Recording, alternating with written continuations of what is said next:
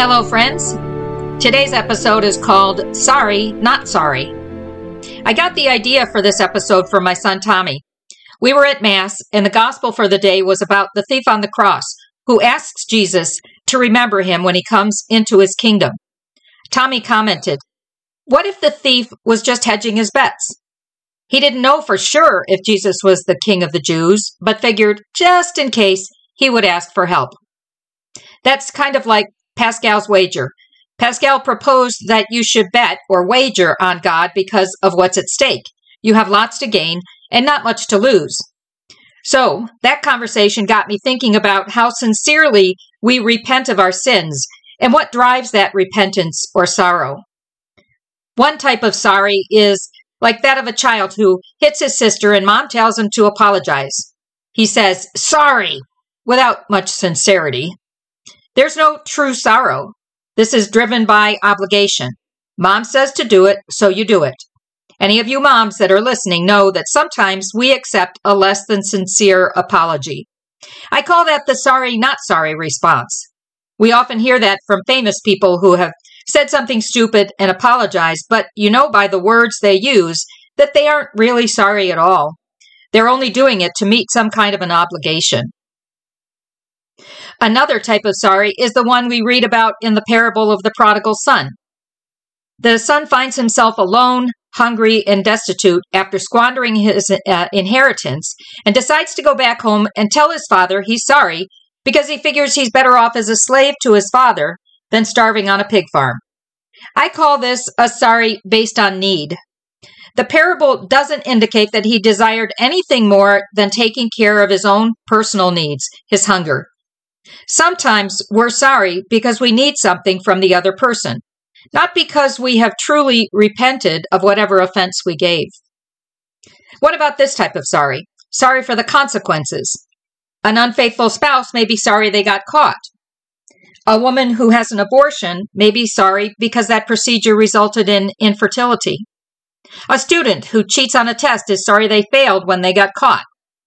In each case, the sorry isn't about the specific act that was wrong, but the consequences of that act. There's another type of sorry, one based on pride. I commit a sin and get caught and embarrassed that people know. They will think less of me. That's my pride driving the sorrow. So I've had all kinds of sorry. Apologizing because it's the right thing to do, apologizing because the consequences of my words or actions caused me some trouble, apologizing because I needed something, apologizing out of wounded pride. None of those is good enough. So what is the ultimate reason to be sorry for my sins? Well, it's because they offend God. They are sins against God first. Even the prodigal son acknowledges that when he tells his father, "I have sinned against God and against you." He says God first. I thought about this topic of sorrow for sins for a while, and I struggle with it because I've read the writings of great saints who weep at their own failings, even when those failings, they're, they're things that most of us would not even be worried about. I worried that I don't have true sorrow or perfect contrition, and I wanted that. I want to feel first that my sin is an offense against God, and I want my heart to break because I've done something to offend Him. But I didn't have those feelings, so I worried that my sorrow wasn't good enough for God's mercy. The thing is, I can't make myself feel something that I don't feel. I guess I could pretend, but since God knows my heart, who would I be fooling? The thief on the cross may have been hedging his bets. He may not have been certain that Jesus was the Messiah, the King of Israel, but he asked for help anyway. He asked to be remembered when Jesus came into his kingdom. And how did Jesus respond? "Today you will be with me in paradise," he said. Jesus knew the heart of the thief because he knows everything.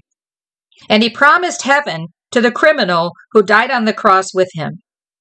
Jesus accepts whatever sorrow we have to offer because his mercy makes up for our imperfect sorrow.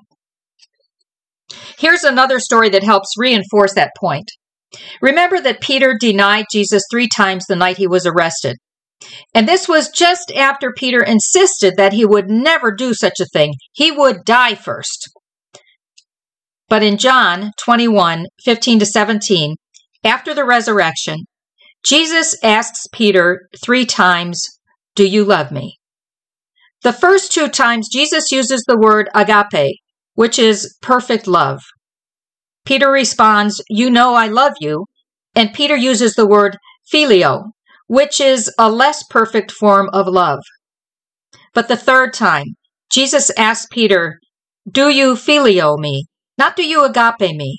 He, ex- he, he says, "Do you phileo me?" He accepts Peter's imperfect love. Agape is the ideal, but Peter doesn't have that yet. And Jesus accepts what Peter can give. Where else do we see that God accepts what we can give? Well, it's in the parable of the prodigal son. Surely the father realizes the heart of the son, but it doesn't matter. His son was lost and now is found, and he wants to celebrate. He accepts the imperfect sorrow of his son. I think that's what God was trying to teach me through my conversation with Tommy in these passages from Scripture. He was reassuring me that my imperfect sorrow is acceptable. He is God, and he can make up for whatever is missing in my heart. That's not to say that I don't pray for perfect sorrow or perfect contrition. I do. I pray that my heart breaks for my sins because they offend God. And I will continue to pray for that. But in the meantime, I will come to God with my imperfect sorrow, the obligatory sorrow, the sorry based on my needs, my prideful sorry, and my sorry for the consequences. God knows what I'm capable of and accepts me in my weakness. That is an awesome God. So it's time for a couple of questions to take to prayer. Question one, what motivation tends to drive your sorrow? Is it obligation, need, consequences, pride, or maybe something else? And question two, do you doubt God's mercy because of your imperfect sorrow? If so, read and meditate on the scripture passages from this talk, the prodigal son, Peter's confession of love, and the thief on the cross. Let God speak to you through these passages. That's all our food for today. Thank you for listening. May God bless you in just the way you need today.